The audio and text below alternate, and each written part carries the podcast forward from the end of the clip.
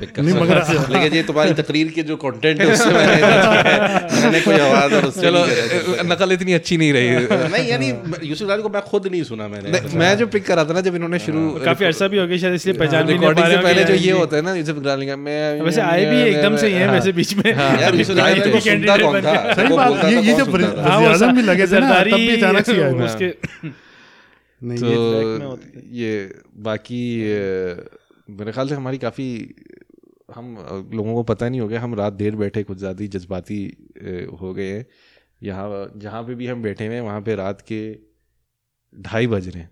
ढाई बज रहे हैं और और कल वर्किंग डे कल कल working day There is no power on earth that can undo Pakistan.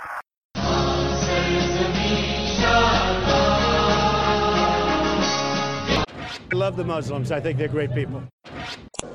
Yesterday, my 11 year old son telephoned me from Karachi, and he said to me,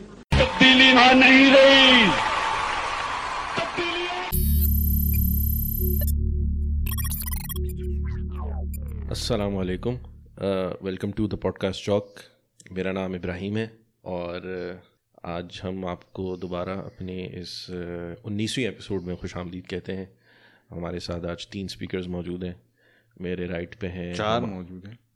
मेरे अलावा तीन स्पीकर्स मौजूद हैं। मेरे साथ यहाँ पे एक भाई हैं एहसन नाम है उनका। जी अस्सलाम वालेकुम इब्राहिम भाई क्या हाल चाल है आपके?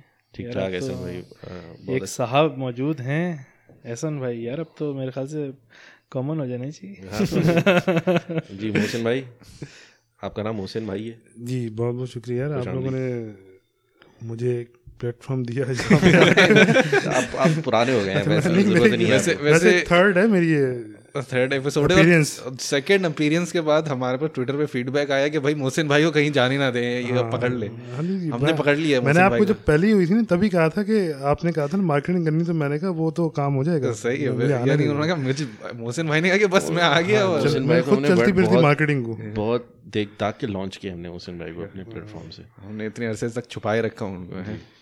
और हमारे आखिरी स्पीकर मेरे लेफ़्ट साइड पे ताहा भाई। अस्सलाम वालेकुम वरहमतुल्लाहि। वालेकुम अस्सलाम व बरकातुहू उम्मीद है तमाम भाई खैर वाफियत से होंगे। जी जी बिल्कुल अल्हम्दुलिल्लाह।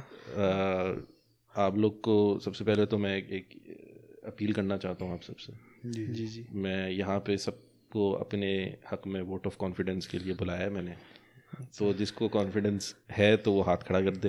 किस चीज़ का कॉन्फिडेंस चाहिए बस मेरे अंदर वोट मेरे अंदर कॉन्फिडेंस मतलब चाहे क्या- क्या मतलब ये क्या इमरान खान की तो चाहे ज़रूरत हो वर्ड ऑफ़ कॉन्फिडेंस की या ना हो बस आप फिर भी आप लेने चले जाए। एज अ होस्ट आज का एज अ होस्ट मुझे आप वोट ऑफ़ कॉन्फिडेंस मेरा ख्याल मेंबर तो चार ही हैं यहाँ पे बाकी किधर है? जब से मैंने ये देखा है ना मैंने मैंने घर के अंदर जो है ना अपनी रवायत नहीं कायम की मैंने कहा जिस दिन कोई घर के अंदर नाफरमानी कशनगी तशनगी होगी नाफरमानी होगी कोई पड्डा होगा नेक्स्ट डे फॉरन वोट ऑफ़ कॉन्फिडेंस घर में बुलवाया अच्छा। कि मैं इस घर का सरबरा सरबरा के होते हुए ये लेकिन लेकिन लेकिन अगर किसी दिन हाँ। खुदा खास्ता और अगर कोई नहीं आया उस दिन किसी ने कल्टी मारी गैर हाजिर- हो गया गैर हाजिर हो गया गलत किस्म से वोट दिया तोहीन की। हाँ। तो आप उसे आम माफ़ी दे देंगे? जिस तरह नहीं मिलेगा भाई उसे। उसको सालन मिलेगा रोटी के बगैर। अब वो खा के दिखाए। नहीं अब आप ये यानी ये टॉर्चर किया जाएगा। वोट लेना है तो ये आप जिस दिन सैलरी मिलती है उसके बाद लीजिएगा तो अच्छा आपको रिस्पॉन्स मिलेगा। जिस दिन आपकी सैलरी आती है ना यानी आप कह रहे हैं कि हम घर वो जो गिलानी साहब के जो बेटे ने जो किया है जी। खरीदने की कोशिश की है कुछ लोगों को उस दिन तो आप ट्रीट दे देना आपके आपकी तो इतनी स्टार्ट होगी कि आप उस दिन ट्रीट आप, आप चाहते कि मैं अपनी अपने घर वालों की इतनी आला अखलाकियात पे उनकी तरबियत करूँ मैं उनको कि उनकी रविश जो है वो मैं पैसे के इर्द गिर्द चले ठीक है आपकी बात सुन ली। लेकिन एक पूरा ये एक एक वही बात हो रही थी मेरे ख्याल से इससे पहले कि हम मेरे ख्याल से पिछली एपिसोड में भी कुछ हमने कुछ टच किया था। लेकिन जिस तरह से ये पूरा मामला चला है सेनेट के इलेक्शन का, एक तो हमारे यहाँ सेनेट के इलेक्शन के हवाले से कन्फ्यूज़न इतनी है कि होता है क्या है, चलता है क्या है सेनेट सेनेट का इलेक्शन क्या होता है। और दूसरी चीज़ के ये पैसों का मामला और ये सारी चीज़ें तो उसमें मैं अगर थोड़ा सा रखें मेरी जो समझ में, जो अंडरस्टैंडिंग है कि सेनेट इलेक्शन किस तरह होता है, एक तो पाकिस्तान का जो पॉलिटिकल सिस्टम है ना उसमें दो हाउसेज हैं। एक तो लोअर हाउस है और एक अपर हाउस है। मेरे ख्याल से ये थोड़ा ब्रिटिश पार्लियामेंट्री सिस्टम का हमने एक थोड़ा सा थोड़ा सा नहीं बल्कि काफ़ी हमने उसको वो किया है एम्यूलेट किया है एक तरीके से। तो वहाँ पे जिस तरह हाउस ऑफ़ कॉमन्स होता है जिसमें आम लोग होते हैं और एक हाउस ऑफ़ लॉर्ड्स होता है अच्छा। जिसमें थोड़े बड़े लोग होते हैं शायद ही मैं तो ये अपनी तरफ़ से कह रहा हूँ। तो पाकिस्तान के अंदर जिस तरह लोअर हाउस होता है जो मेंबर्स ऑफ़ नेशनल असेंबली जो नेशनल असेंबली होती है और एक होती है सेनेट होता है। तो ये दोनों elite, elite जिसमें जाते हैं हाँ एक तरीके सॉर्ट ऑफ़ कोर्ट से तो ये दोनों मिलकर पार्लियामेंट आपकी बनती है। यानी नेशनल असेंबली और सेनेट मिलकर पार्लियामेंट आपकी फॉर्म करती है। तो नेशनल असेंबली का जो इलेक्शन होता है वो पॉपुलर वोट के बेसिस पे होता है। जनरल जनरल इलेक्शन होते हैं ठीक है? उसमें पब्लिक पब्लिक वोट करती है। पब्लिक वोट करती है। अपर और ये पाँच साल के होते हैं इलेक्ट उसके मुकाबले में जो सेनेट के इलेक्शन होते हैं वो छः साल सेनेट का जो इलेक्शन होता है वो हर छः साल पे होता है छः या सात साल पे होता है? तक छः साल मेरे ख्याल से होता है छः से सात साल पे पिछला जो इलेक्शन हुआ था वो 2017 साल में हुआ। था ना? 2017 में हुआ था दो हज़ार अठारह में हुआ था। नॉर्मल इलेक्शन जो 2018 के शुरू में हुआ था। 2018 में तो नॉर्मल इलेक्शन हुए थे और ये अगर छः साल भी लगाएँ तो ये तो काफ़ी 2016 में नहीं जाएगा में उसका हुआ था गालिबन सेनेट वो किस चीज़ का इलेक्शन हुआ था जिसमें ये सजरानी इलेक्ट हुआ तो होता है, ये दो हज़ार सत्रह या दो हज़ार अठारह में होता है। एनीवेज तो इसका इसका टर्म भी मुख्तलिफ़ होता है बाकी इलेक्शन से। यानी बाकी मतलब आम इलेक्शन से जो इसमें मेंबर्स इलेक्ट होते हैं। इसकी लेकिन इलेक्शन होता है किस तरह है? सेनेट के इलेक्शन के ये जनरल इलेक्शन नहीं होता। इसमें आम पब्लिक वोट नहीं करती। जिस तरह प्रेसिडेंट का इलेक्शन होता है ना कि जिसमें मेंबर्स ऑफ़ पार्लियामेंट ही वोट करते हैं प्रेसिडेंट को इलेक्ट करने के लिए प्राइम मिनिस्टर को भी बनाने के लिए और प्रेसिडेंट को भी बनाने के लिए, दोनों के लिए जो इलेक्शन होता है। इसी तरह सेनेट का इलेक्शन भी यही होता है कि हर एक तो प्रोविंशियल असेंबलीज से कुछ सेनेट इलेक्ट होकर आते हैं और कुछ इलेक्ट होकर आते हैं नेशनल असम्बली से। एक तो आपकी सिंध की असेंबली, बलूचिस्तान की असेंबली, पंजाब की खैबर पख्तूनख्वा की, हर असम्बली के पास एक कोटा है कि कितने वहाँ से सेनेटर्स इलेक्ट होकर आएँगे। और नेशनल असेंबली के हाँ जो उनका साइज़ है हाँ जो जो जो जो बनता है। मेरे सेनेट के सौ मेंबर होते हैं उससे ज़्यादा नहीं सेनेट इलेक्शन में सेनेट के जो सीट्स हैं वो हंड्रेड हैं और उसके जो अभी तक मैं आया नहीं कि किस किस तरह इलेक्शन होता है उसमें मेंबर्स ऑफ़ पार्लियामेंट जो भी या तो नेशनल असेंबली या प्रोविंशियल असेंबली जहाँ से भी हो रहा है वो वोट करते हैं। और उनका बैलेट भी थोड़ा मुख्तलिफ़ होता है। ऐसा नहीं होता कि दो ऑप्शन है, आपने इसके हक में वोट देना है या इसके हक में वोट देना है। उसकी बैलेटिंग भी मेरे ख्याल से अगर आप सर्च करेंगे डॉन में मेरे ख्याल से एक आर्टिकल है डिटेल वो मिल जाएगा कि उसमें आपने प्रायोरिटाइज करना होता है। हर बैलेट के अंदर आपने कहना कि पहला मैं इसको समझता हूँ दूसरा इसको समझता हूँ तीसरा उसको समझता हूँ चौथा इसको समझता हूँ। मेरे ख्याल से चार या सात हाँ, सात होते हैं। चार होते हैं मेरे चार चार तो उस बेसिस पे उसको कुछ पॉइंट्स मिलते हैं। जब वो पॉइंट्स मिलते हैं और वो अक्यूमुलेट होते हैं और वो क्या कैलकुलेशन होती है तो उस हिसाब से जिस नाम के अगेंस्ट जितनी आए तो वो उनको और वो पूरी इसकी फिर पूरी कैलकुलेशन होती है पार्टी के अंदर और जो भी अलाइंसेज होती हैं वो इस तरह कैलकुलेट करके करती हैं कि हम किसको किस तरह इलेक्ट करवा सकते हैं।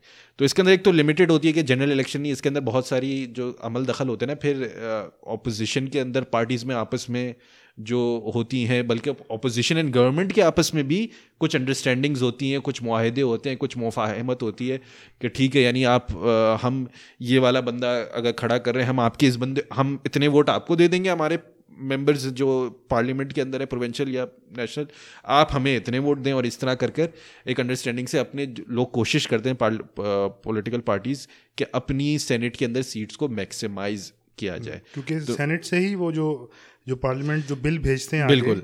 वो senators final final Final authority जो यानी प्रेसिडेंट से पहले जो होती है ना यानी एक तो लोअर हाउस से पास होता है लोअर हाउस यानी नेशनल असेंबली से पास होता है फिर अपर हाउस जो सेनेट है उससे जब फाइनल पास हो जाता है वो बिल तो फिर प्रेसिडेंशियल सील के लिए जाता है या प्रेसिडेंशियल असेंट के लिए जाता है।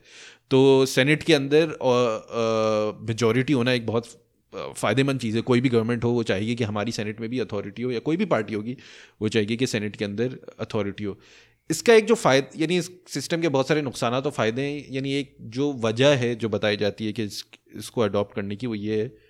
सवाल कर सकते हैं मेरे ख्याल से एक ही बंदा अगर बहुत आपको बोर लगे कि इसकी तो वजह रहे हैं ताकि सामीन को एग्जैक्ट पिक्चर पता चले कि एग्जैक्टली सेनेट क्या होता है क्योंकि क्योंकि लास्ट टाइम ना एक दो जो मेरे पर्सनल कांटेक्ट में लोग सुनते थे उन्होंने कहा कि यार कुछ ऐसे टॉपिक्स हैं जो जिनका हमें बिल्कुल आइडिया नहीं होता तो आप कोशिश करें कि अगर एक उसकी ब्रीफ पिक्चर दे दें तो ये अच्छा किया कि मेरी अंडरस्टैंडिंग भी बड़ी ब्रीफ ही है तो मैं डिटेल अंडरस्टैंडिंग तो नहीं है लेकिन इसमें यही है कि जो बात चल रही थी कि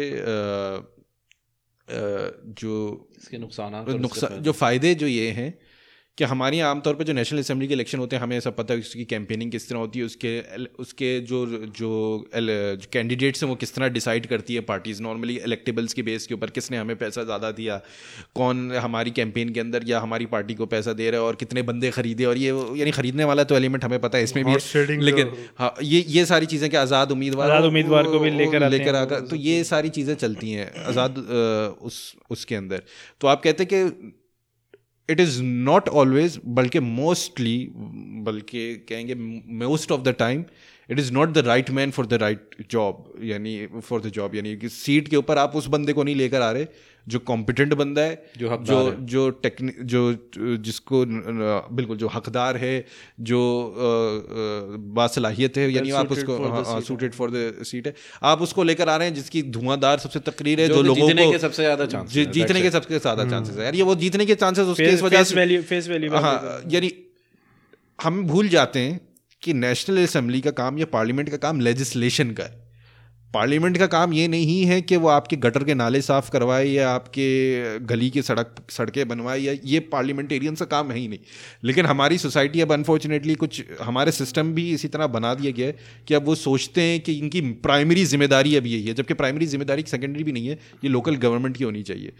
तो वो इसी चीज़ के ऊपर चांचते हैं तो जब वो नेशनल असेंबली में जब आपके पास अच्छे कानून नहीं बनते वो क्यों नहीं बनते अच्छे कानून और अच्छी पॉलिसीज़ क्योंकि पार्लियामेंट तो बुनियादी बॉडी है जो आपकी पॉलिसीज़ और लेजिस्लेशन करती है। वो इसलिए नहीं बनती क्योंकि आपके पास ये सारे बस अच्छी अच्छी तकरीरें करने वाले और धुआंधार तकरीरें और जिनके कॉन्टैक्ट्स और पर्सनल रिलेशनशिप्स बहुत स्ट्रांग हो अपने इलाके मोहल्ले जो भी अच्छा, यानी इन चीज़ों के अंदर स्ट्रांग होती हैं। तो माजत तो सेनेट के अंदर आपके पास अपॉर्चुनिटी होती है कि सेनेटर ने पब्लिक के अंदर जाकर अपनी वो करिश्मा नहीं दिखाना होता और वो चीज़ें नहीं दिखानी होती।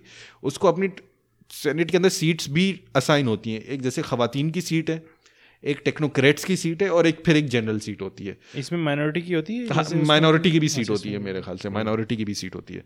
तो ये सारी सीट्स हैं। अब अब ज़ाहिर सी बात है जो टेक्नोक्रेट की सीट है उस पर आप कोई टेक्निकली स्किल्ड ही बंदा रखेंगे यानी कोई इकोनॉमिस्ट ही रखेंगे उसके अंदर कोई बिजनेसमैन जो प्रॉपर उसका इल्म होगा जो जो सो, जो सोशियोलॉजिस्ट होगा यानी आप इसी इसी तरह के लोग या एजुकेशनिस्ट होगा आप इस तरह के ही लोगों को उस सीट के लिए नॉमिनेट करेंगे टेक्नोक्रेटिक सीट के लिए। तो एक ये एक एक तरीके से उस चीज़ कमज़ोरी को किसी ना किसी हद तक पूरा करता है। लेकिन मेरे ख्याल से ये कोई सोल्यूशन नहीं है जो हमारे नेशनल असेंबली के इलेक्शन के अंदर होता है। तो ये एक पूरा मेरे ख्याल से एक ओवरव्यू है कि सेनेट के इलेक्शन इस तरह से होते हैं और किस तरह अल्टीमेटली लोग आते हैं।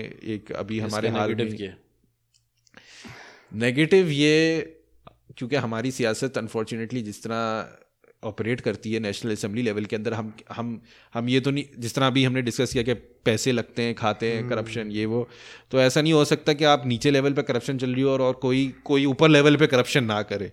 यानी ये ये एक ऐसी पॉसिबिलिटी तो मुझे नज़र नहीं आती यानी ये right man for the right job. हाँ यानी even if there is the right man and for the right job अगर वो right man for the right job came with the wrong यानी थ्रू द रॉन्ग मीन्स तो वो जिसकी बुनियादी गलत पड़ी है सीट की जो रिश रिश वोट खरीद कर सीट पे आ रहा है वो कितना अच्छा काम कर सकता है?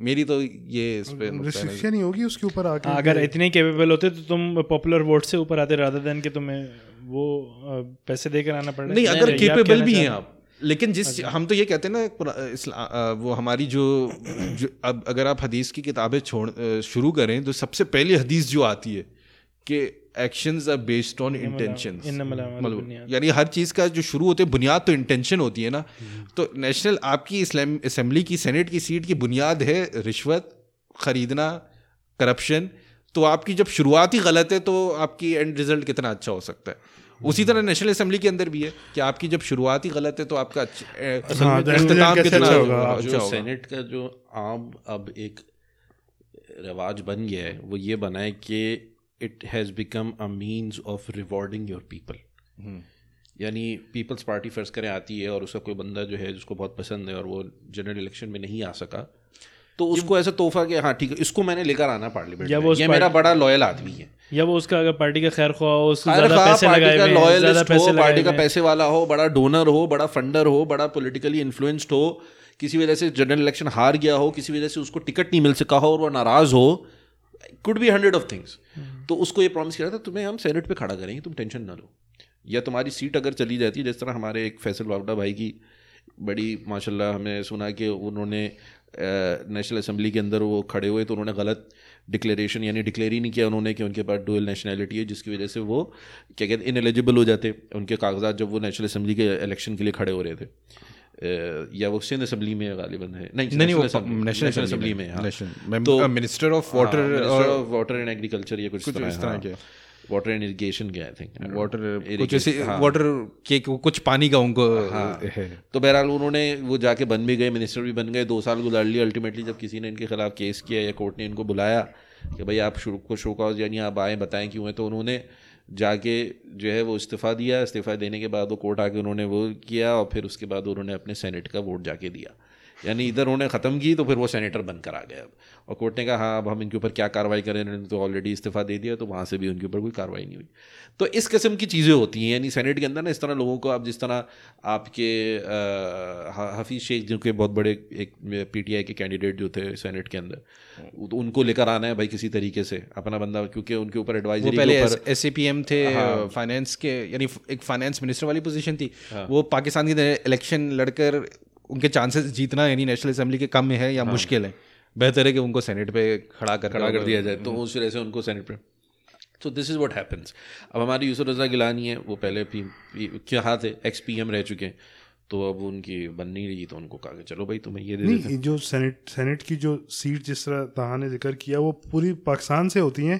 तो वो इस एक स्पेसिफिक वाले को क्यों फोकस था जो जिस पे यूसुफ रजा गिलानी थे और वो जो हफीज शेख थे। वो एक- उस पर फोकस क्यों इतना ज़्यादा हुआ? वो एक रिप्रेजेंटेटिव थी ना रिप्रेजेंटेटिव थे ना उसके ऊपर असल में इस्लामाबाद की भी शायद कुछ एक सिंबलिज्म भी होती है ठीक है? बड़े दो ऐसे लोग हैं जो कि आपने सामने फ़र्ज़ करें हो रहा है और हफीज शेख नया सेनेटर के तौर पे उनको लेकर आने की कोशिश की I think something on those line senator का नाम सुनते ही ना एक बड़ा एक एक कोई हाई पोस्ट दिमाग में आती है क्योंकि जब हम बयान सुनते हैं ना अमेरिकन सेनेटर्स के वो बड़े एक प्रॉपर बयान होते हैं और वो उसका पाकिस्तान में भी वो याद है जब मुशर्रफ के टाइम पे भी कोई सेनेटर का बयान आ जाता था, वो बड़ा एक वैल्यू रखता था बयान की यार एक बहुत बड़ी कोई उनकी जो है ना गवर्नमेंट exactly. पोजीशन है और वहाँ से उन्होंने कोई एक एक चीज़ उनको कोई कंसर्न है और उन्होंने इस पर कमेंट दिया है।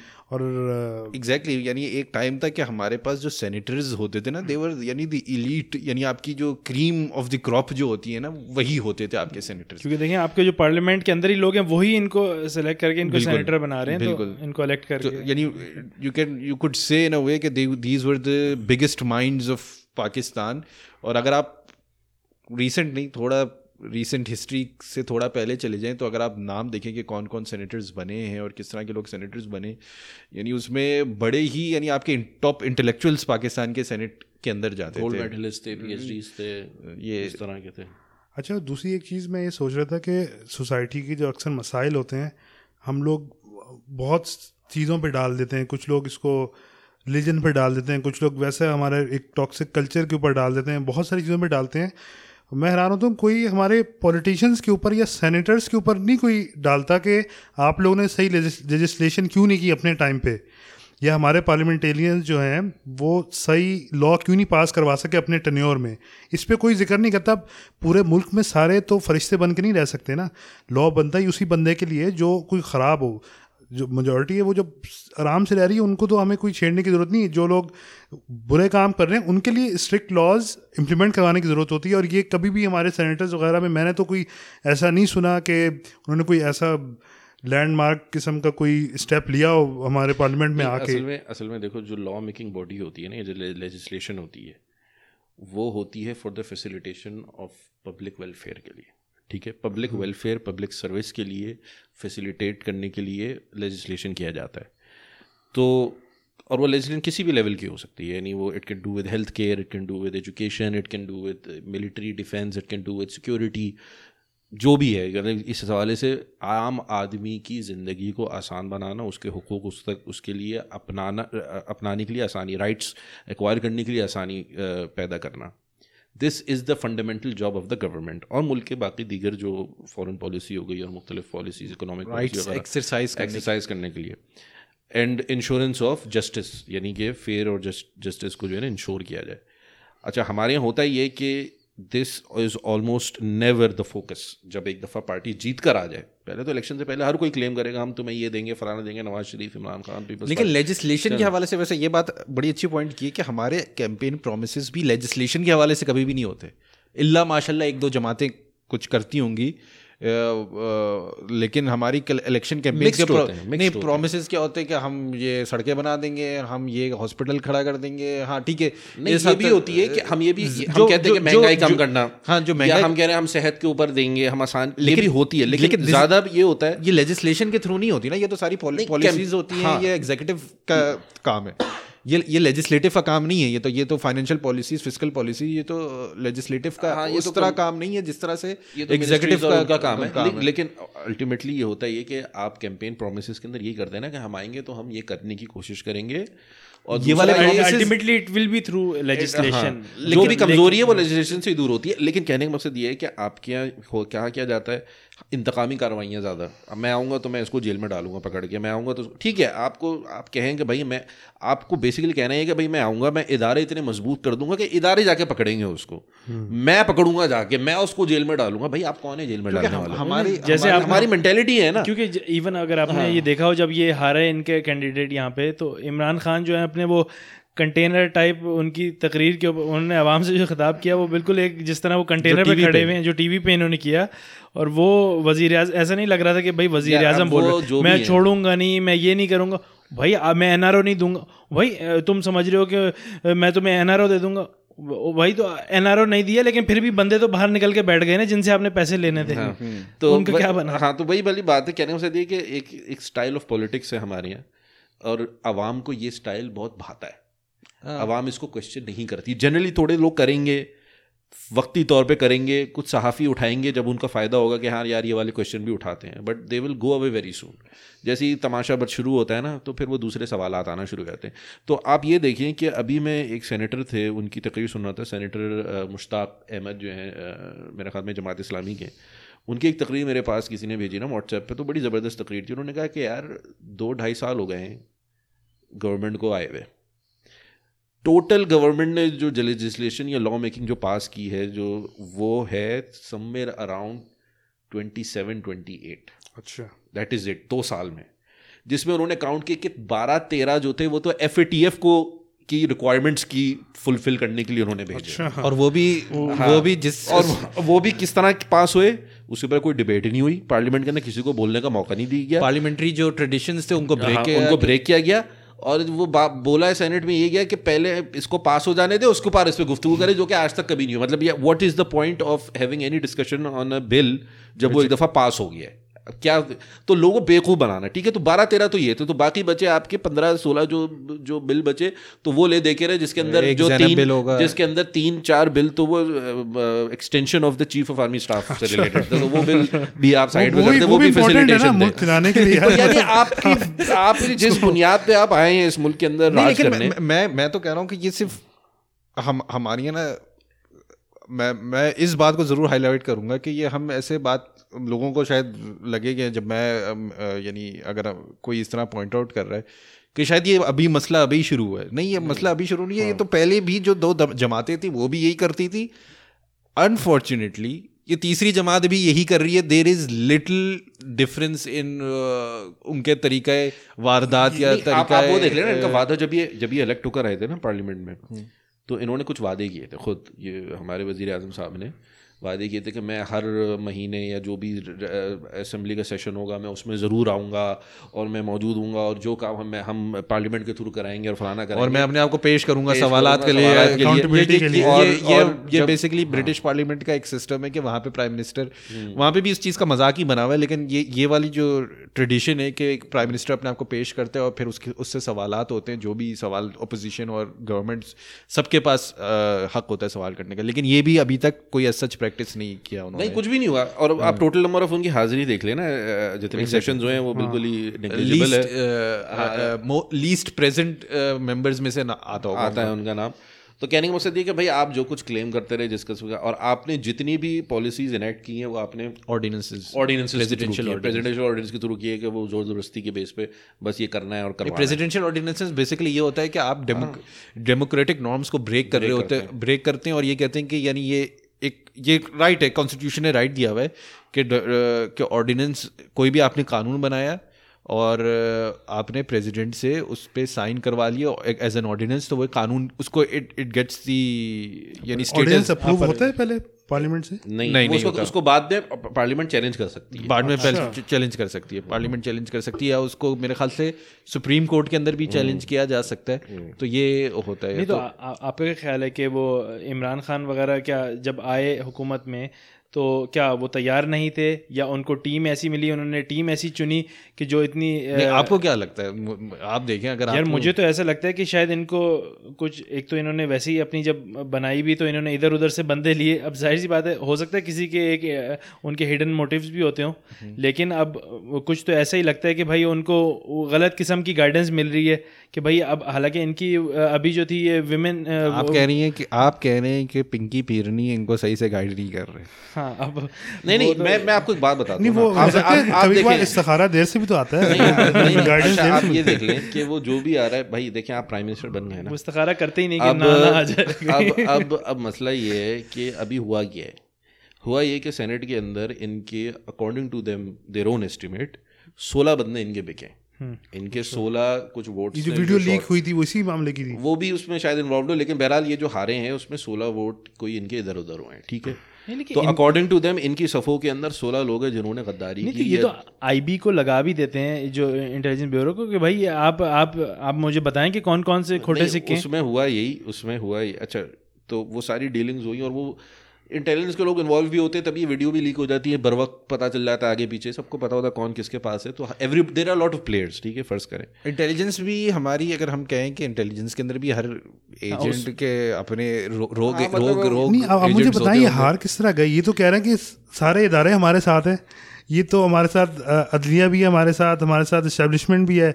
अब ये आईबी की जिस तरह आप बता रहे हैं लीक भी चीज़ें हो जाती हैं यार सब कुछ तो इनके पास है फिर ये यार कैसे देख ले देख लें भाई पैसा। पैसा पैसा एक बहुत बड़ी चीज़ होती है ठीक है अब जितना पैसा जो पैसे की जो मैंने सुनी है जो बातें चल रही हैं किस कौन सी सीट और कौन सा वोट कितने करोड़ों पे गया है तो वो तो आपको एक ज़िंदगी में करना है उसके बाद आप बैठ के खाते रहे। ये डिक्लेयर तो ये लोग अपनी करते हैं पाँच पाँच करोड़ चार चार हाँ, करोड़ और ये तो एक एक सेनेटर की पाँच ये पाँच करोड़ भी आप ज़्यादा ही बता रहे हो उससे कम ही डिक्लेयर होती है। नहीं हाँ तो वो मैं उसमें भी बता रहा था कि आपके सोलह बंदे जो है ना कमोबेश आप बकौल आपके उन्होंने आपके साथ गद्दारी की धोखा दिया वट एवर बिक गए जिसको जो भी कहना चाहते हैं। फिर आपने वोट ऑफ़ कॉन्फिडेंस मंगवाया उन्हीं एक्सपेक्ट उन्हीं सोलह से कर रहे हैं कि वो आपको वोट ऑफ़ कॉन्फिडेंस भी देंगे। और किया? नहीं तो क्या ये इसकी और आपको मिला वोट ऑफ़ कॉन्फिडेंस नहीं तो क्या इसकी ज़रूरत थी? अभी इनकी जो वुमेन की सीट थी उसमें इनकी पीटीआई वालों की जीत गई। नहीं इनके बंदे तो ऑब्वियसली इलेक्ट होकर आए हैं लेकिन इनका मेन तो बंदा नहीं आ सका ना जिसकी बेस पे लड़ रहे थे। और ओवरऑल ये ज़्यादा इनकी? कम कम है सीट लास्ट टाइम से जब इलेक्शन के उससे शायद दो या तीन वोट ज़्यादा मिले अभी।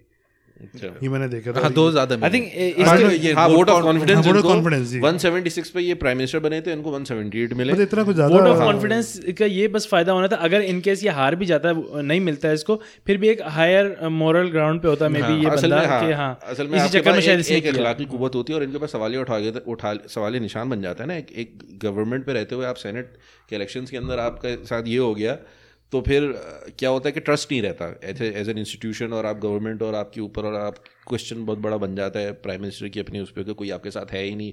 आपके अंदर सफों के अंदर लोग आपको धोखा दे रहे हैं of जो कि वो खुद कह रहे हैं जो कि वो खुद कह रहे हैं। बहरहाल हुआ ये कि भाई अब वो अब वो सोलह जिनको आप कल बुरा वाला बोल रहे थे आज वो सब वोट दे के सब साफ़ सुथरे हो गए हैं। लेकिन मेरा सवाल है मेरा सवाल है यहाँ पे एक सवाल उठता है और जो नैरेटिव है जो आता है यानी ये क्लियरली यानी मैं तो चाहता हूँ कि कोई हो। एक सवाल है कि इमरान खान अकेले खड़े हैं मुकाबला कर रहे हैं। आप उनके पर क्यों तनकीद कर रहे हैं भाई?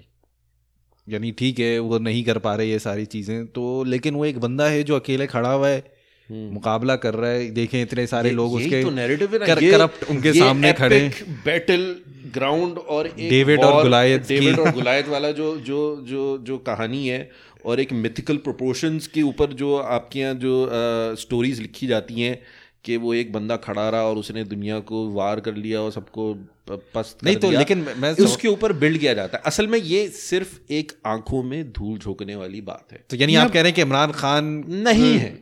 नहीं इमरान खान इतना नहीं इमरान खान अकेले कहाँ खड़ा है? इमरान खान तो उन लोगों के कंधों पे खड़ा हुआ है। लोगों के कंधों पे खड़ा हुआ है एफर्ट के मार्क्स मिलेंगे खड़ा हुआ है? इमरान एफर्ट के? मार्क्स मिलेंगे? है? अगर एफर्ट करने एफर्ट के मार्क्स मिलेंगे स्टेप्स के मार्क्स नहीं मिलेंगे। एफर्ट के मार्क्स मिलेंगे और आपने किस चीज़ के लिए एफर्ट की ना? अब आप मुझे बताएँ कि क्या इमरान चले चले वो होता है ना एस के अंदर कि आप नाम लिखते तो 300 नंबर आपको मिल जाते हैं। वो कहने का कहने का मकसद ये नहीं है कहने का मकसद है कि सिर्फ़ इमरान खान नहीं खड़े हुए। खड़ा वो परवेज इलाही साहब भी हैं चौधरी परवेज जो कि पंजाब के सबसे बड़ा को वो भी खड़ा हुआ है आपके साथ? और और आपके साथ खड़ा हुआ है जिनको वो चपरासी आप नहीं रखना था। कहते थे वो भी आपके साथ खड़ा हुआ है वो वो क्या भत्ता चपड़ासी नहीं चपड़ासी भी नहीं रखूँगा हाँ, वो हाँ, वो वो अब वज़ीर दाखिला है वो वो भत्ताखोर और वो धोखेबाज और कातिल वो एम के वो भी आपके साथ खड़ी हुई है आपके साथ जो है ना वो सारे जो आप जिनको बुरा भला बोलते रहे वो आप लोग आप तो आप अकेले कहाँ खड़े हैं? आप तो इन सब के साथ खड़े हो उनके कंधों पे खड़े हैं। तो ये ये अगर ये ना खड़ा होते तो आप भी खड़े नहीं हो तो सकते ये सब कुछ हुकूमत में आने के लिए किया इन्होंने ये उनके खिलाफ बयानबाजी और कि मैं छोड़ूँगा नहीं इसको नहीं छोड़ूँगा उसको नहीं छोड़ूँगा लेकिन हाँ, मैं- और आप पर साथ में सबके साथ मिल गए? एक एक ये सवाल तो उठता है मैं कहूँगा कि अगर लिसनर्स में से कोई इसको एड्रेस कर सके या यानी हमारे आकिफ नहीं है वरना वो बड़े अच्छे तरीके से इसको शायद एड्रेस कर लेता। तो ये है कि यानी हम हमारे अंदर ये मैं कहूँगा कि एक तरीके का स्किट्सोफ्रीनिया मेरे पास और कोई लफ्ज़ मिल नहीं रहा कि हम हम एक स्किट्सोफ्रीनिया का शिकार हैं या एक हम कॉग्निटिव डिसोनेंस का शिकार हैं यहाँ पे जो जो आवाम है या सपोर्टर्स हैं मौजूदा हुकूमत की। या या पिछली हुकूमतों के भी, लेकिन वो इस सीवियर स्किट्सोफ्रीनिया के अंदर नहीं है। मुझे ख्याल से यानी मुझे जहाँ तक पता है ना पीपल्स पार्टी का जो सपोर्टर है ना, उसको पता था कि ये, यानी ये करप्ट है। ये ये जरदारी जो सब पर भारी है ना वो नारा यही था ना कि इसकी जो बगैरती है वो सब पर भारी चली जाती लेकिन है। लेकिन वो भी करप्ट नहीं कहते वो कहते हैं वो उसको चलाकी कहते हैं हमें जो भी उसका- कहते हैं। नहीं, वो- हर हर पार्टी उसको जस्टिफाई करती है। पीपल्स पार्टी वाला मुझे नहीं पता कि कितने यार पीपल्स पार्टी का जो वो मेंबर था कि यानी डिग्री डिग्री होती है जाली हो हो हो, हो। ना, मैं उसकी बात नहीं नहीं मैं वही कह रहा हूँ कि इस तरह के लोग होते हैं पीपल्स पार्टी के अंदर। नून लीग के अंदर चले जाए तो उनके सपोर्टर्स इस तरह थे कि जो खाता है तो लगाता भी तो है ना। खाता तो लगाता भी है यानी ये ये वाली आपको यानी ये सारी जस्टिफिकेशन यानी there are under no delusions कि उनकी लीडरशिप कोई बहुत साफ़ और शफाफ और खरी और ईमानदार। ईमानदार लीडरशिप है। पता पता है मज़े की बात की है मज़े की बात ये कि ये वाला जो है ना खाता है तो लगाता भी है डिग्री डिग्री है जाली है या असली हो इसका इक्वलेंट आया मार्केट में उस दिन मैंने एक पीटीआई के हमारे जानने वाले हैं उनसे बात हो रही थी तो मैंने बोला कि यार ये लोटे भर के कल तो ये था ये हफीज शेख की ऊपर बात हो रही थी, यार ये लोटे पे आपकी पार्टी में आ गए। तो तो उन्होंने कहा, यह आता है बंदा लोटा हो ना हो समझदार होना चाहिए। तो मतलब अब ये ये मार्केट में आया है। ये लोटे होने होने से कुछ नहीं आता बंदा समझदार होना चाहिए उसको रख लो आप तो कोई मतलब तो अब ये मार्केट अब ये पीटीआई के अंदर कुछ यानी जो जो इमरान खान कहते थे इलेक्शन से पहले कि अगर ये लोटे हमारी पार्टी के अंदर अब आने की कोशिश करी तो हम नहीं लेंगे अभी यानी हमारे यानी किसी हम आज़ाद उम्मीदवार को नहीं तो कर्जा भी नहीं लेना था वो तो बहुत सारी चीज़ें चलो वो सब चीज़ें अपनी ठीक है। लेकिन वो असूल जो कि आप तो कहने को से कि इमरान खान साहब क्या अकेले खड़े नहीं मेरी तो- मेरी बात मैं मैं मैं मैं इस स्किट्सोफ्रेनिया का चाहता हूँ कि यानी सारे फैसले इमरान खान कर रहे हैं। लेट्स अज्यूम नहीं लेट्स अज्यूम नहीं कर रहा है बकौल आपके। यानी क्योंकि जब आप अच्छाई का क्रेडिट ले रहे हैं तो बुराई से आप क्यों आप अपने आप को कर रहे हैं? यानी ये this is the schizophrenia I am talking about कि जो चीज़ अच्छी होगी तो वाह वाह इमरान खान। जो चीज़ बुरी होगी तो बहुत ही अकेला बुरा खड़ा है। ये ये अकेला खड़ा हुआ है क्योंकि इसने तो ये ये इसके फैसले के क्योंकि इसका फैसला इसमें शायद शामिल नहीं था। क्या तो इसका फैसला यानी आप कह रहे हैं कि इसका फैसला नहीं था कि शेख रशीद जिसको उसने कहा कि मैं इसको चपरासी नहीं रखूँगा इसको उस, उसने वज़ीर दाखिला बनाया। क्या इसका फैसला इसमें नहीं था कि जो इलेक्टेबल्स होंगे मैं अपनी पार्टी में नहीं लूँगा लेकिन उसने इलेक्टेबल्स को पार्टी में लिया। फरिश्ते कहाँ से लाए फिर? हाँ, ये तो यानी ये ये क्या इसका फैसला इसमें शामिल नहीं था। इस तरह और भी इतनी सारी चीज़ें हैं कि क्या वो जो चीज़ें हो रही हैं क्या उसका फैसला उसमें नहीं होता कि वो चीज़ें हो रही होती हैं और जो चीज़ हो जाती है अच्छी तो उसमें उसका फैसला होता है। तो ये ये है एक चीज़ है जिसको हमें कंसिस्टेंसी लेकर आनी पड़ेगी जो जो जो सपोर्टर्स हैं सिर्फ़ इसलिए नहीं के उनके आर्ग्यूमेंट स्ट्रांग हो, यानी अगर वो कोशिश करेंगे तो या तो एक रिफॉर्म एटलीस्ट उनकी पार्टी के अंदर पीटीआई की पार्टी के अंदर एक रिफॉर्म का अमल तो शुरू होगा ना कि वो दे वो ट्राई टू यानी अगर वो चीज़ को एड्रेस नहीं कर पाएँगे तो फिर वो अपनी पार्टी को अकाउंटेबल होल्ड करेंगे। अभी ना पार्टी अकाउंटेबल है नहीं अभी इमरान खान तो अकाउंटेबल नहीं है बाकी सब अकाउंटेबल हैं। इमरान खान जो भी फैसले कर रहे हैं अगर अच्छा है तो उनकी वाह वाह गलत है तो बाकी सब बगैरत हैं इसलिए गलत हुआ। अच्छा, ये स्किट्सोफ्रेनिया है इस- अच्छा अब ये जो इसी से मैं एक चीज़ साथ जोड़ रहा हूँ। जो वोट ऑफ़ कॉन्फिडेंस जो अभी मिला है क्या इससे कुछ डिसीज़न मेकिंग में बेहतरी आएगी इमरान तो खान की? क्योंकि सेनेट में तो अब इनकी सीटें ज़्यादा हुई हैं कम हुई हैं या पुराने पिछले उसके मुकाबले में। अगर आप वो देखें और अभी वोट ऑफ़ कॉन्फिडेंस में दो वोट ज़्यादा मिले हैं तो ये कैसे इम्पैक्ट पड़ेगा आगे? क्या आसानी होगी रजिस्ट्रेशन करना या मुश्किल होगी इनको? नहीं लेजिस्लेशन उस वक्त करेंगे यानी क्योंकि वो पास जब फ़र्ज़ करें आपके पास पार्लियामेंट में ज़्यादा वोट हैं लोअर हाउस में। आपने ठीक है मेजोरिटी के साथ कोई चीज़ अप्रूव करवा ली, ऊपर भेज दी और ऊपर आपके पास मेजोरिटी नहीं है और वहाँ से रिजेक्ट हो जाती है आपकी लेजिस्लेशन तो फिर फ़ायदा नहीं है ना आपके पास इतनी मेजोरिटी रखने का?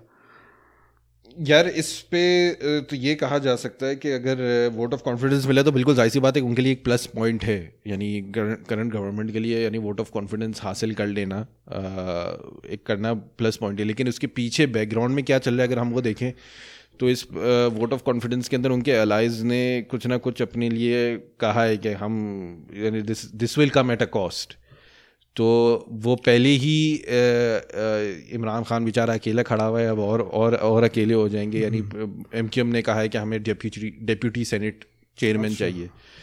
जो पीपल्स पार्टी ने ऑफ़र कर दी कि हम तो तैयार हैं आपको ये देने के लिए। तो एक ये है जीडीए वाले जो ग्रैंड डेमोक्रेटिक अलायंस है जो सिंध की है वो कह रहे हैं कि कुछ ना कुछ उनका आया है कि हमें भी यानी हम मुतमिन नहीं है। और फिर इमरान खान साहब ने फिर चौधरी बरादान पी एम एल क्यू जिनको वो कहते थे यानी अब हाँ इसमें भी यानी अब इसमें ये ये ये इमरान खान की की अच्छाई है या बुराई है यानी इसमें इसका फैसला शामिल है कि जब वो उसने तकरीर की कि पंजाब का सबसे बड़ा डाकू परवेज़ इलाही है और कल परसों बयान आ रहा है मुझे नहीं पता कि कोई रेक्टिफाई कर ले क्योंकि हमारी न्यूज़ की भी थोड़ी वो ट्विस्ट लगाती हैं लेकिन मुझे लग रहा है कि मोस्ट लाइकली ये उसका बयान ही होगा कि मेरे लिए चौधरी बरदरान के लिए बड़ा एहतराम है। तो यानी मैं मैं मैं कहूँगा एहसन भाई मेरा आपके लिए बड़ा एहतराम है आप बड़े डाकू हैं ठीक है? आपसे बड़ा डाकू मैंने नहीं ये देखा। तो नजरियाती इख्तलाफ नहीं हो गया कि आपके कोई जब एक कोई पार्टी होती है उसका एक मंशूर होता है उसमें आप आप उसके बारे में भी लिखते हैं कि भाई हमारा नज़रिया क्या होगा और सब कुछ तो ये तो आप एक चीज़ आप उसके बिल्कुल ही अपोजिट चीज़ आप अक्सर उसके बारे में आप उसको नेगेट कर देते हैं अपनी हर बात को तो इस चीज़ को आप कैसे देखते हैं आगे? अब आप वही बताए ना कि पीटीआई का एक ज़माने आप नज़रिया क्या कहेंगे? पीटीआई का नज़रिया क्या है? अगर आप एक जनरल सपोर्टर से जाकर पीटीआई का पूछे तो नज़रिया क्या है? यानी मैं मैं अगर चले सवाल करूँगा नून लीग का नज़रिया क्या है? आपको क्या लगता है कि क्या जवाब होगा? यानी आप क्या क्या असेस करते हैं? नून लीग का क्या नज़रिया है? यार ये खाता है तो लगाता भी था नहीं नहीं नज़रिया। क्या है? नून लीग का नज़रिया क्या है? यार नून लीग का अगर आप देखें जब जिस तरह ये पावर में आए तो इनके पास तो इस्टेब्लिशमेंट की बड़ी सपोर्ट थी तो क्या नज़रिया इनका होगा उस उस वक्त तो कोई ऐसा खास इनके पास अपना लेकिन कोई लेकिन करंटली करंटली क्या नज़रिया हो सकता है? अगर आप इसको इस तरह चले इसको इस तरह एसेस कर सकते हैं कि नून लीग आती है तो वो क्या करने की कोशिश करती है और उनके फैसले किस चीज़ के इर्द गिर्द घूमते हैं? अ, वो आई थिंक ज़्यादा ये होता है कि बस शो करा दो कि हम इतना काम कर रहे हैं अंडरग्राउंड काम हो रहा हो या ना हो रहा लेकिन हो। वो काम क्यों हो रहा होता है? या वो तो बेहतर जानते हैं लेकिन जो भी उनके पॉलिटिक्स होती है वो किस चीज़ के इर्द गिर्द घूमती है ये शख्सियात के इर्द गिर्द घूमती है शरीफ। शरीफ खानदान। के इर्द के- गिर्द के घूमती है। के। हाँ के इर्द गिर्द घूमती है ना तो जो जो नवाज़ साहब ने शरीफ साहब ने कह दिया तो वही सही है और वही गलत है या जो शरीफ मरियम नवाज़ ने कह दिया वही सही है जो भी उनका जो भी इंटरनल चली होती है नहीं तो इस तरह तो तो पीपल्स पार्टी का आप कहेंगे क्या नज़रिया है तो वो तो उन्हीं की भुट्टो खानदान की हाँ। सपोर्ट में निकली भी है और और जो भुट्टो खानदान कहेगा जो सही है जो बिलावल भुट्टो ने कह दिया सही है वो सही है जो कह दिया गलत है वो गलत है और इस तरह यही है ना मोरलेस वो उसको ऊपर नीचे कर देंगे जस्टिफाई करने के लिए हम्म। उनकी जब पॉलिटिक्स भी होगी जो जब अगर हुकूमत में भी आएँगे तो वो यही करेंगे अपने बंदों को नवाजने की कोशिश करेंगे और दूसरों को नेक्स्ट जनरेशन तो आ गई है ना हाँ, पिछले वाले जो हैं वो तो पीछे हट रहे हैं अब अवाम उसी और हैरत की बात है अवाम उसी जोश व खरोश से जो है ना उनके नेक्स्ट जनरेशन को भी वैसे ही सपोर्ट कर रही है। तो सवाल अब यही इसी पे अगर आप दोहरा लें इसी को सोचते हुए पीटीआई का नज़रिया क्या है? देखिए इनका इन्होंने नाम तो ऐसे ही रखा है कि पाकिस्तान तहरीक इंसाफ कि भाई हम इंसाफ देंगे। हाँ। अब वो पता नहीं कि एक जनरल सपोर्टर का क्या नज़रिया जब वो बहस करता है तो वो किस चीज़ को बुनियाद बना रहा होता है? आई थिंक इमरान वो खान तो की यही- करिश्मा को बना रहा है। एग्जैक्टली इमरान खान की शख्सियत ही बुनियाद शख्सियत परस्ती मेरे ख्याल से जो पाकिस्तान के पॉलिटिक्स का मेन जो फंडामेंटल एक इंग्रेडिएंट कह लें वो यही रहा है। हाँ। और जो आप एक दो पार्टीज़ ही पाकिस्तान में जो इससे हटकर जो कर रही हैं सियासत कर रही हैं वो ऊपर नहीं आती।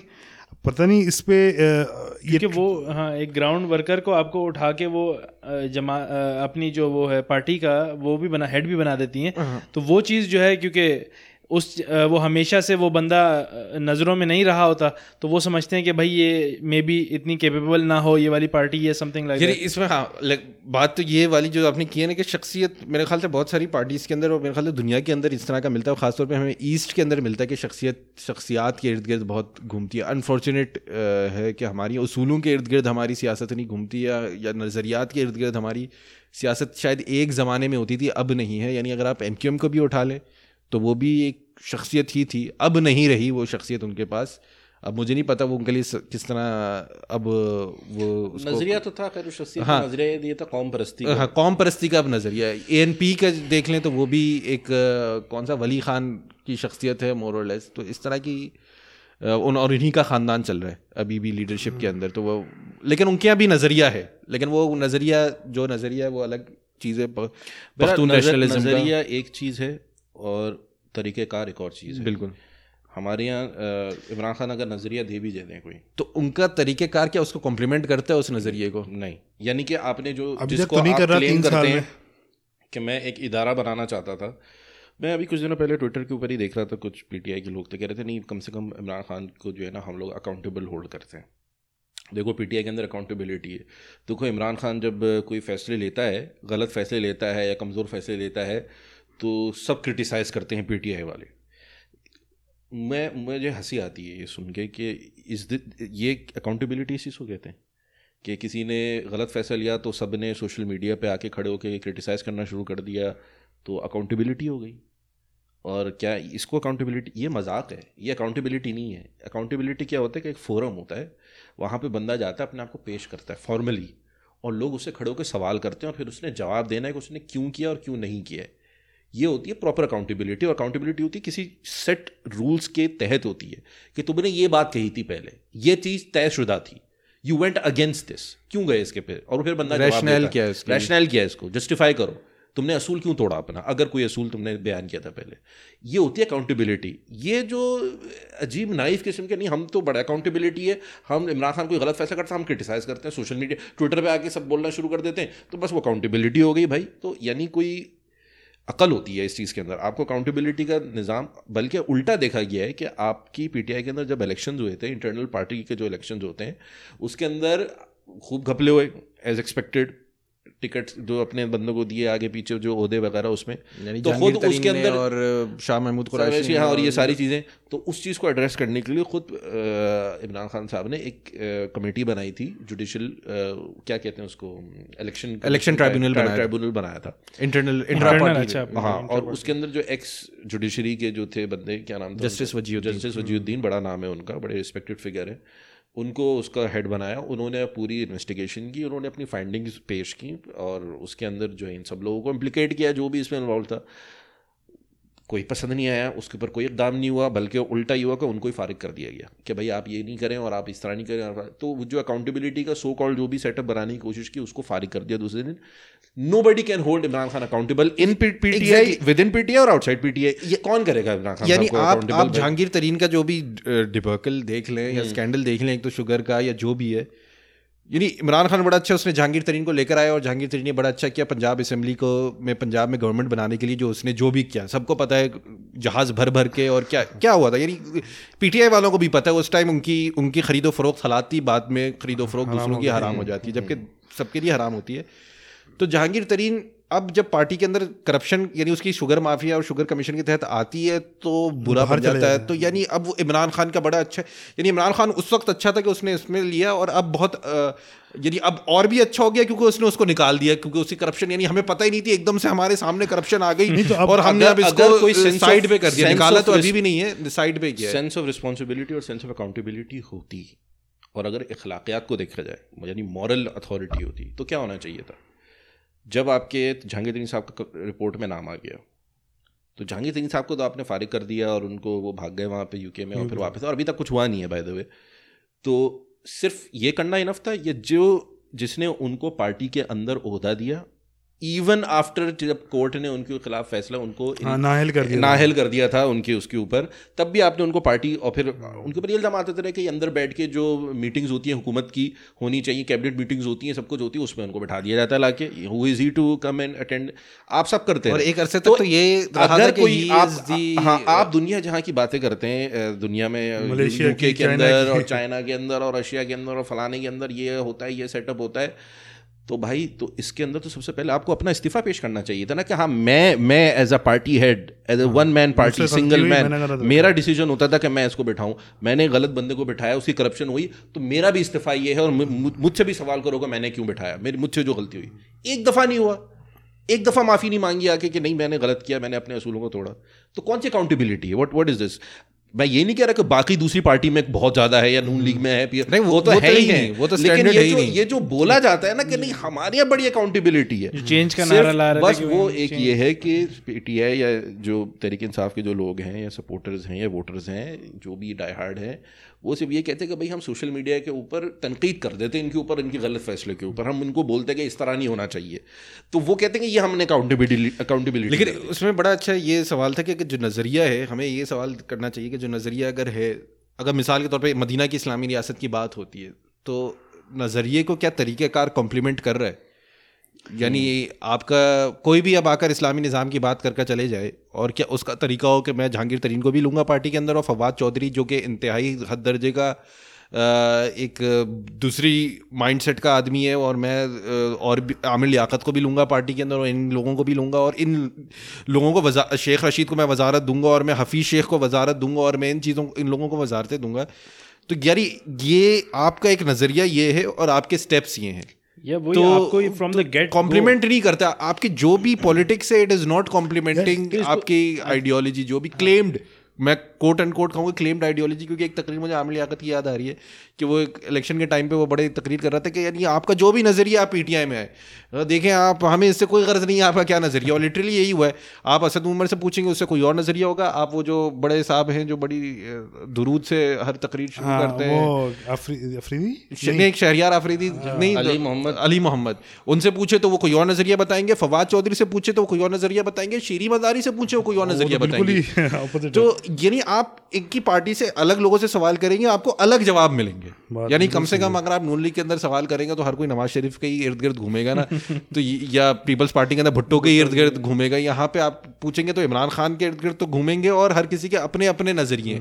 यार ये बड़ा वैलिड तो तो तो अब पता नहीं अब इमरान खान एक नज़रिया एक इमरान खान एक नज़रिया कहते हैं उनके नीचे पार्टी उनका नज़रिया नहीं एक्सेप्ट करती तो वो किस तरह इम्प्लीमेंट करेंगे? इमरान खान जब क्रिकेट टीम में थे ना तब ग्यारह बंदों में अपना नज़रिया बड़ा अच्छा इन्होंने डाल दिया।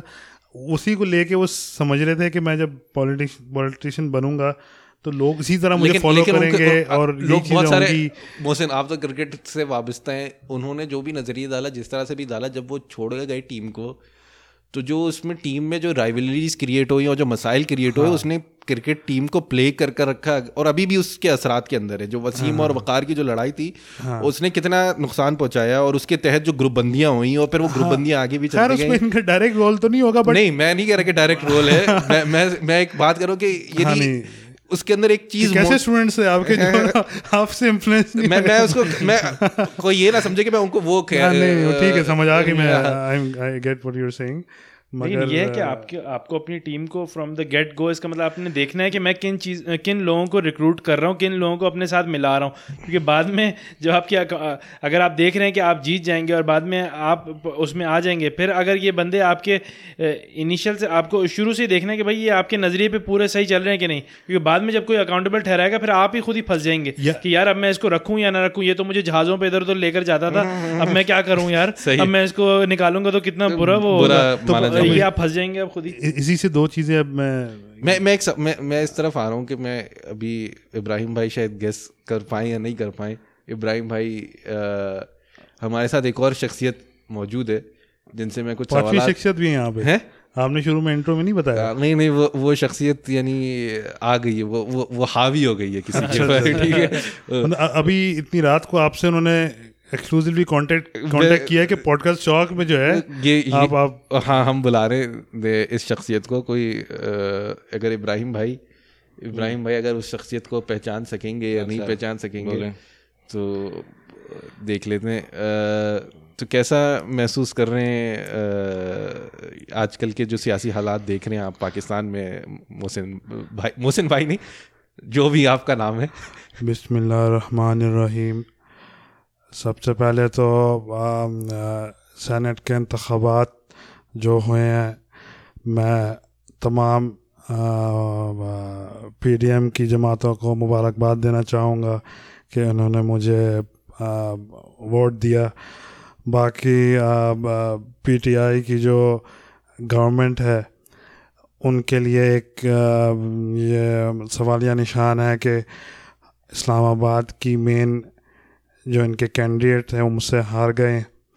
तो गिलानी लेकिन इतनी इतनी अव्वल तो मैं इस गाने को कभी इतना सुना ही नहीं है कि मैं उसको पिक कर नहीं, मगर- लेकिन ये तुम्हारी तकरीर के जो कंटेंट है उससे मैंने समझ किया है। मैंने कोई आवाज़ और उससे चलो नहीं करा है। नकल इतनी अच्छी नहीं रही।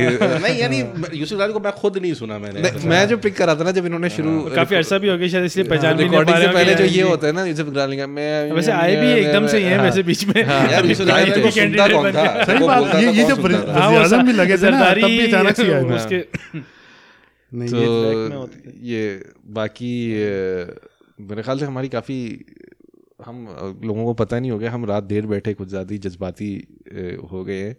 यहाँ जहाँ पे भी हम बैठे हुए हैं वहाँ पे रात के ढाई बज रहे हैं।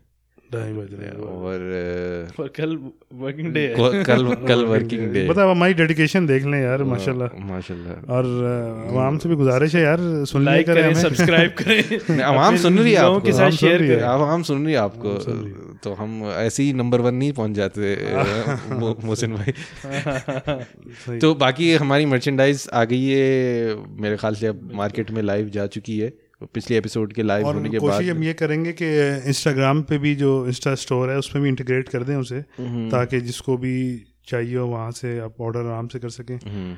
बाकी बल्कि हम लोग कुछ गिव अवेज का भी सोच रहे थे हाँ तो अभी stay tuned for those हाँ, giveaways as well. सुनते रहें कभी भी हम शुरू तो, कर सकते हैं हाँ। गिव अवेज मुफ़्त की शर्ट मिलने में कोई नुकसान नहीं है हाँ। तो मेरे ख्याल से फिर हम इसको क्लोजिंग की तरफ़ लेकर जाते हैं और अगर कोई बात रह गई है। मेरा हाल हम हम ये ज़रूर चाहेंगे कि लोग जो है वो अपना फीडबैक दें। देखें, हमने जो भी बात की है इस पूरी एपिसोड के अंदर, हो सकता है कि कुछ लोगों को ट्रिगर करे। खासकर पीटीआई के जो भी हमारे भाई वगैरह हैं कहीं भी हैं तो वो उनको शायद पसंद ना आए। देखें लेकिन ये कुछ सवालात हैं जिनको सवाल एड्रेस हैं इसको होना अच्छे तरीके से एड्रेस होना चाहिए। हमने किसी की दिलाजारी और हाँ। नहीं की यहाँ पे बैठ के। हमने कुछ सवाल उठाए। हम गालियाँ वालियाँ देने के किसी को नहीं मैं बता दूँ पर्सनली पर्सनली मेरा मैं कह लूँ कि 2013 के इलेक्शन में अगर मैं किसी पार्टी के लिए वाई कर रहा था कि उसमें से जीत जाए यानी एक एक ऑन अ सर्टेन लेवल यानी आउट राइटली नहीं लेकिन ऑन अ सर्टेन लेवल वो पीटीआई थी यानी मेरे ख्याल से आप चाह रहे थे मे भी देखें तो कि भाई क्या हाँ, exactly. चीज़ डिफरेंट ये मे- मेरा थोड़ा सा ये था कि लेकिन I became skeptical about PTI यानी मैं कहूँगा कि मैं पीटीआई के वैसे तो completely on board on board नहीं गया लेकिन यानी एक एक सपोर्टर के हवाले से 2011 तक जब तक शाह महमूद कुरैशी ने ज्वाइन नहीं किया था जब शाह महमूद कुरैशी ने ज्वाइन किया और उसके बाद फिर और मुख्तलिफ़ लोग आकर ज्वाइन करना शुरू किया ना तो मुझे फिर अंदाज़ा हो गया था कि this is more less going to turn into whatever it has turn into today तो ये तो अ, मेरे ख्याल उस वक्त के जो नज़रियाती सपोर्टर हैं ना पीटीआई के वो भी बहुत सारे छोड़कर जा चुके हैं और मायूस हो चुके हैं और दिल शिकस्ता हो चुके हैं अनफॉर्चुनेटली उन्होंने रिफॉर्म करने की कोशिश खुद नहीं की अपनी अपनी जो भी ऑर्गेनाइजेशन थी या उसको रेक्टिफाई करने की इतनी कोशिश नहीं की। आई थिंक हम फिंगर टिप्स पे काउंट कर सकते हैं कि कौन कौन इनकी नजरियाती हैं अभी अब अब हाँ मौजूद, फिंगर टिप्स में बिल्कुल एक आरिफ अलवी हैं जो आरिफ अलवी एक सदर बना है एक- सदर बनी है। बैठा है। और जो जिसको वो काउंट करेंगे वो शायद असद उमर है जो एक आ, आ, जाएगा उसके अंदर नहीं तो- वो भी कोई इतने लॉन्ग उससे नहीं, हाँ, हाँ, बहुत ही कम लोग हैं जो इनके साथ शुरू शुरू के शुरू से चलते हुए आरिफ अलवी का ही नाम आ रहा है। मोरलेस लेकिन अब वो नहीं रहे। लेकिन हाँ मेरे ख्याल से हम फिर से उसकी तरफ़ चले गए हम एंड करते हैं। यार अब बस सजेशन ये देनी थी। सजेशन नहीं बल्कि जो मिमिक्री मैंने लास्ट टाइम भी की कुछ एक दो लोगों को तो बड़ी पसंद आई। बाकी जो भी मुझे थोड़ी बहुत आती है ताहा भाई के शुक्रिया इन्होंने। इतना बड़ा प्लेटफॉर्म दिया मुझे कि मैं वहाँ के प्रैक्टिस कर सकूँ क्योंकि मैंने ये ऑनेस्टली ना कभी मैं घर में भी नहीं करता किसी के सामने ना कॉलेज में कभी की। हालाँकि दो तीन अपने टीचर्स की मैं अच्छी मिमिक्री कर लेता था बट यह है कि बस वही है मार्केटिंग देखिए मैंने आपको कहा था वही बात कर रहा हूँ थोड़ी। तो चले फिर, उसके भी फीडबैक दे दीजिएगा हाँ। अगर मिमिक्री अच्छी लग रही है तो मैं और थोड़ी सी डिफरेंट पर्सनैलिटी सी करता हूँ वरना फिर आप देखें पता नहीं ये कहते तो हैं कि बहुत सारी पर्सनैलिटीज की करते हैं तो हम प्रैक्टिस करवा लेंगे इनको हाँ, किसी ना किसी हंड्रेड परसेंट तो नहीं मैं कर सकता मगर ये है कि आप इतना मुझे फोर्स कर रहे हैं यानी हम हम इतना बिल्ड करते हैं मोहसिन भाई को और फिर वो जब करते हैं तो फिर वो सारी हवा निकल जाती है। हाँ, तो वो चलें शुक्रिया। मेरे ख्याल से जिधर भी आप हमें सुन रहे हैं वहाँ पे लाइक करें फॉलो करें सब्सक्राइब करें जो भी करना चाहते हैं करें और रिव्यू दें हमें और शेयर करें अगर पसंद आता है शेयर करें। ख़ासतौर पर इस एपिसोड को आगे शेयर करें। अगर आप जवाब नहीं दे पाते तो कोई और भाई हमारी इन बातों का जवाब दे सकें। जो भी सुनने वाले हैं, हमारे साथ इन सवालात का अगर जवाब मिल जाएगी तो बहुत अच्छा एक अच्छी कन्वर्जेशन हो जाएगी। तो हम रेडिट पे भी मौजूद हैं हम फेसबुक पे भी हैं आप ईमेल भी कर सकते हैं आप ट्विटर में भी हमें रीच आउट कर सकते हैं ये सारे प्लेटफॉर्म्स हैं जहाँ पे आप हमारी हमारे साथ गुफ्तगू कर सकते हैं। तो मैं इजाज़त चाहूँगा सलाम फ्रॉम द चौक